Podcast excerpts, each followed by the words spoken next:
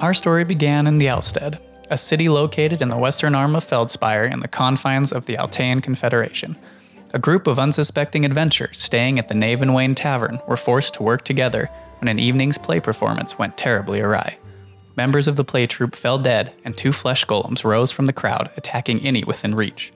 These unrelated adventurers joined forces and took down the creatures, only to be blamed for the occurrence, arrested, and sentenced to execution by the Master Keeper Thurston, the head lawbringer in Gelstead. Through the kindness of another keeper named Merton, the group was released and soon after searched for evidence to clear their names.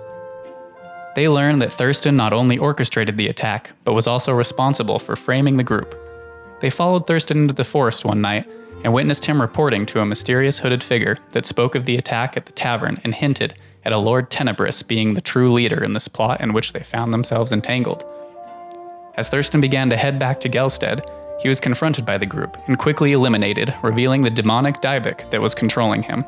Their names now cleared, the group decided to band together and travel with a caravan to the coastal city of Deadcairn. Soon after, the caravan was ambushed by an infamous group of bandits known as the Obsidian Corps.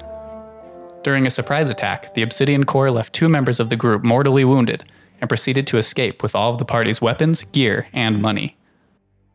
The group gave chase and tracked the bandits into the Iron Slopes to the Obsidian Corps' hideout inside a long forgotten Sky Giant fort. A surprise attack of their own left our party triumphant over the once feared Obsidian Corps. The battle ended with two members of the Obsidian Corps surrendering, but Tail could not accept what they had done to his friends. Tail retaliated by attacking two bandits and carving strange runes into their chests. Believing both to have perished in the process, Tail focused his attention to the reaping of the spoils left behind in the fort. Before following, Nimue reached out to her patron, the maiden Varuna, for guidance in saving one of the men left teetering on death's edge. Upon waking the next day, the man was discovered to have fled. Finally reaching Deadcairn, now much wealthier, the party reconnected with the caravan at a tavern known as the Surly Slumber. The next day, they turned in the completed contract to the local keepers. Doing so revealed the master keeper of Deadcairn as Alar Moonbrook, a half elven man from Nyx's distant past. Nyx chose to disguise herself, and after some close calls, the group collected their money from eliminating the Obsidian Corps and returned to the Surly Slumber, Alar none the wiser. Later, the gang attended the Reclamation Festival, a celebration in honor of the native peoples reclaiming their lands after the War of the Gods ravaged Cania. Anxious for some action, the party joined a competition known as the Gauntlet, wherein they tested their skills against several other groups looking to prove themselves. Emerging victorious, the group made for the Surly Slumber to continue their celebrations. Realizing too late that she had forgotten to disguise herself, Nyx encountered Alar, who had witnessed her performance in the gauntlet. As the pair conversed in an alleyway, they witnessed a pair of ships racing through Deadcairn's harbor towards the docks. As they neared the docks, the tail ship fired upon both the lead ship and the city of Deadcairn itself. As Nyx and Alar rushed to the docks to assist, they watched the lead ship crash nose first into the docks. While the docks were being evacuated, the rest of the group arrived and aided in the effort amidst the chaos. Nimue attempted to swim out to stop the ship firing on the city, but only managed to read the ship's name as the Queen Mar before it fled from the harbor. Evacuating the crashed ship proved successful, and the group learned it to be a keeper vessel that was returning from a voyage into the Tolset Enclave, a scattering of islands to the southeast of Deadcairn. The ship had brought with it an artifact of unknown origin that looked to be one piece of a larger whole. The group followed Alar as he made his plans to bring the artifact to the Halls of Realization for study and safekeeping. It was then that the artifact's previously hidden runes of a long forgotten language glowed blue before releasing a powerful pulse into the sky. The ground shook, and pandemonium erupted from the Source District housing the city's places of worship. Rushing to investigate, the party found that the temple to Varuna had collapsed into a massive sinkhole. Recouping the following day, the group witnessed an odd figure adorned in black leathers and a pink whip tucked into their trousers, such that it resembled a tail.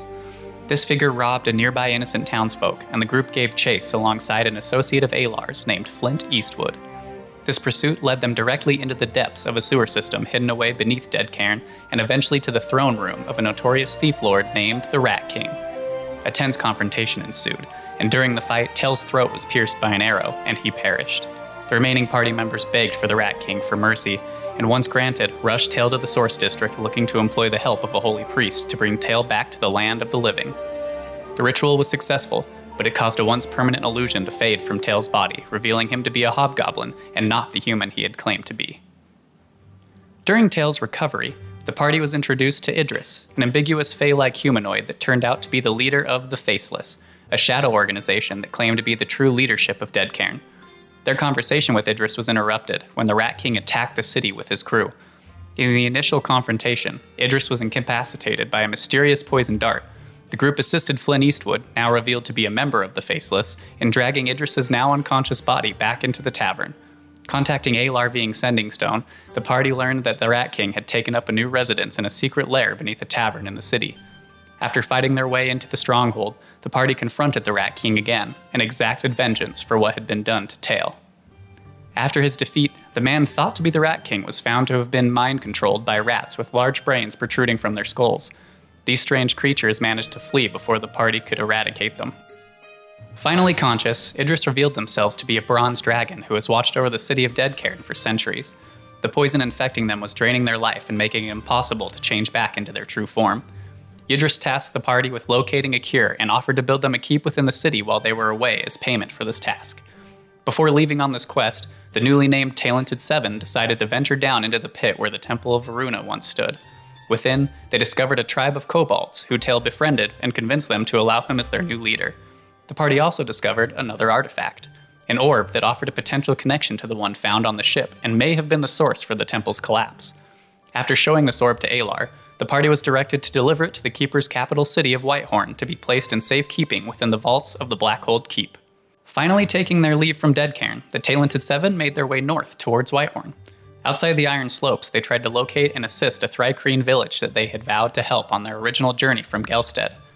Arriving, they found the village in shambles and tracked the culprits to a village of goblins deep within the Tritene forest nearby. The goblins informed the party that the Thri-kreen had in fact attacked them first and that some strange creatures roaming the forest seemed to be behind it. With Seven at the head, the gang tracked this information even deeper into the ever thickening trees. Emerging into a clearing, the Talented Seven were met with an ongoing battle between a group of devils and a pack of some sort of unknown abominations. The party joined the side of the devils and helped eradicate these strange creatures, only afterwards discovering that Seven recognized them from the start. During the interrogation of their fellow party member, the Talented Seven noticed a duo spying on the carnage, and the group gave chase. Well into their pursuit, one of the mysterious figures called out to Seven, claiming to be his brother. Before the party could apprehend the strangers, they quickly teleported away, but not before Nyx identified the other to be her daughter, Phaetra, whom she hadn't seen in 50 years. After their harrowing experience in the Tritene Forest, the Talented Seven arrived back in Gelsted, where their paths had first intertwined. They reconnected with old friends before journeying forth to Whitehorn. Just outside of Gelsted, they stumbled upon a sprawling area of blackened earth. Upon approaching the scar of unknown dark magic, they witnessed a small boy running on all fours alongside a pack of wolves. Following this boy on a whim, they ran into another old friend, Grandma, the herbalist whom they had met at the beginning of their story.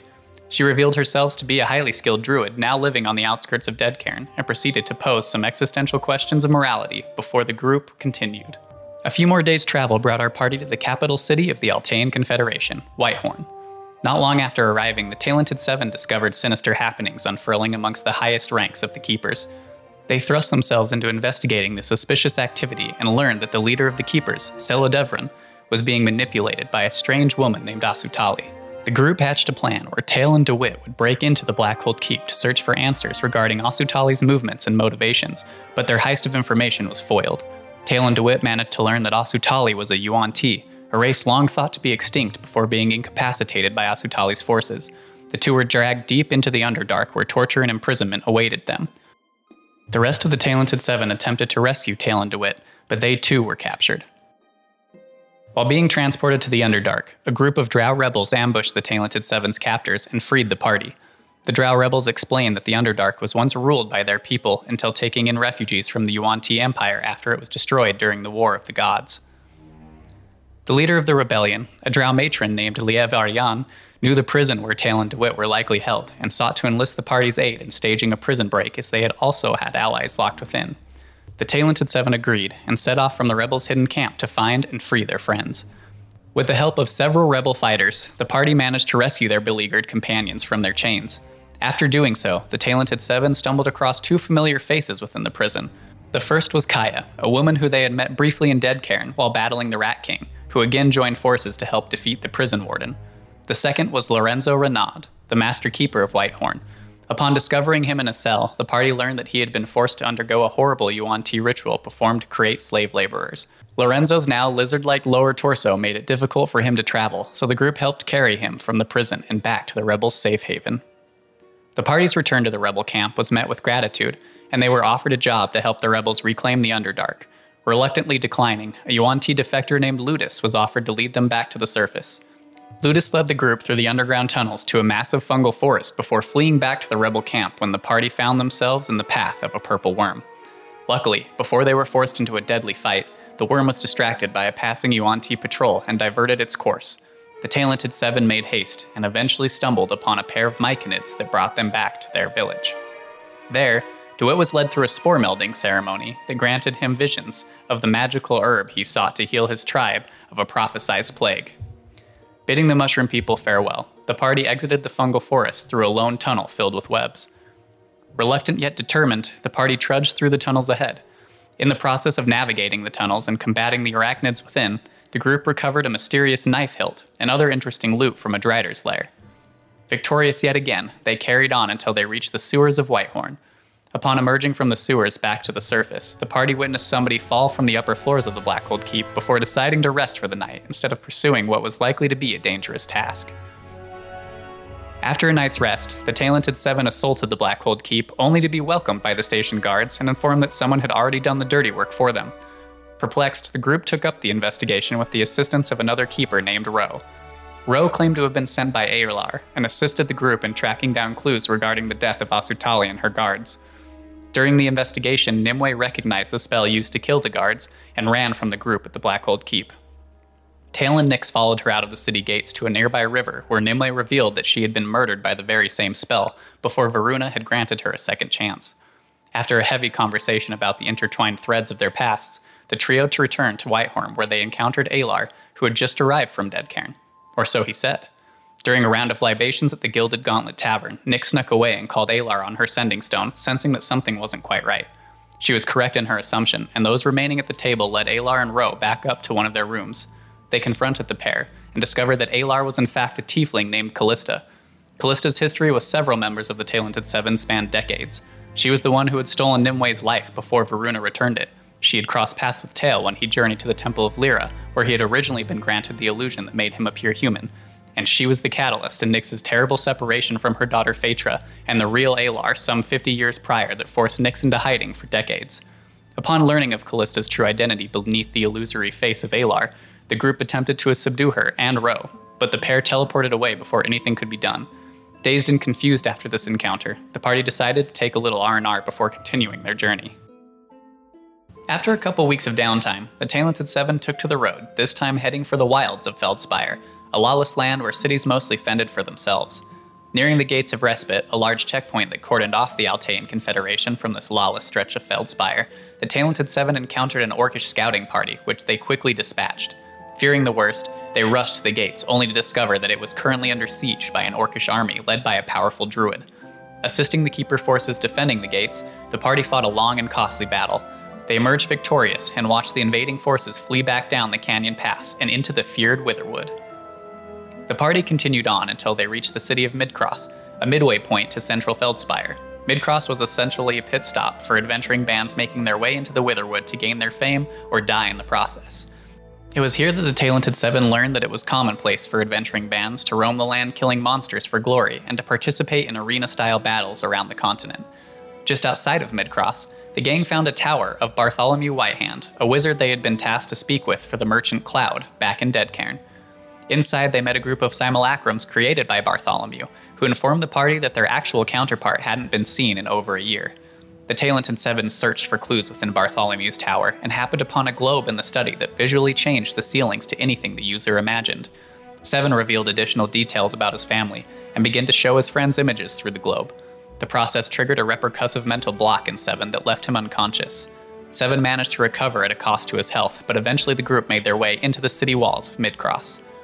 Within these city walls, the Talented Seven signed on with the agency, an organization that oversees the acquisition of contracts for all the registered bands of adventurers. They accepted a contract for a rich baroness and made their way into the wealthy Lavender district of Midcross. This contract led the party into a vault on the baroness's property that housed the treasure her husband had acquired through years of exploration. Within this collection vault, the party encountered a mummy lord and engaged in a fight that cost them dearly. In the fray, Kaya was struck down before Nimue's clerical skills returned Kaya's soul to her body. With the Mummy Lord finally defeated, the gang inspected the vault's contents and discovered not only a blade that matched the hilt to the mysterious dagger found in the Underdark, but also a map that detailed where Bartholomew may have disappeared.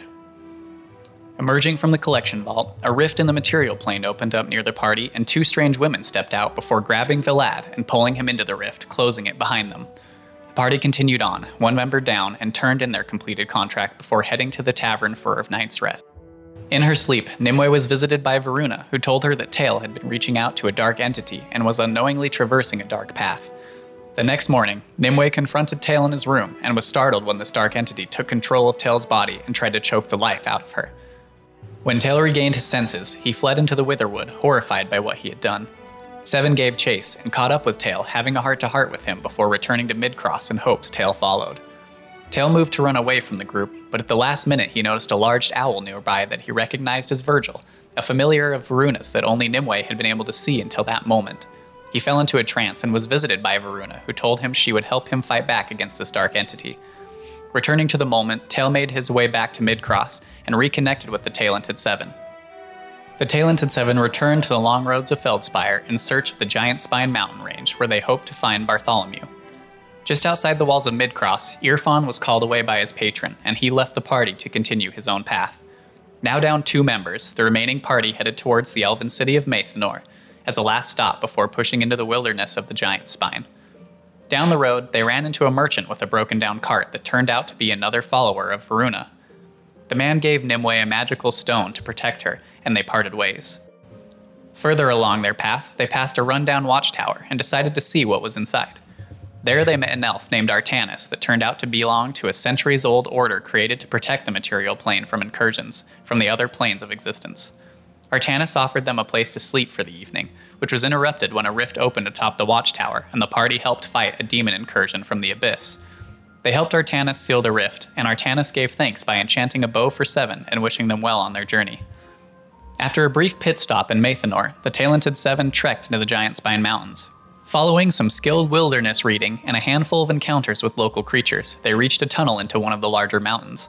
The tunnel system led into the homes of a stone giant clan that had been pushed out by an invasion from a tribe of trolls. The talented Seven attempted to sneak through the winding tunnels and ended up alerting the trolls. A chase through the tunnels ensued, but the group eventually lost them and returned to safety into the light of the outside world.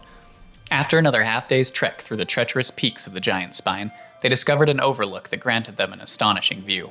The party peered out across a valley where massive skeletal remains of a long dead titan rested in a vast and vibrant field of wildflowers. It is here, deep within the body of the behemoth, that the talented Seven hope to find Bartholomew Whitehand as they continue their adventures across the land of Feldspire.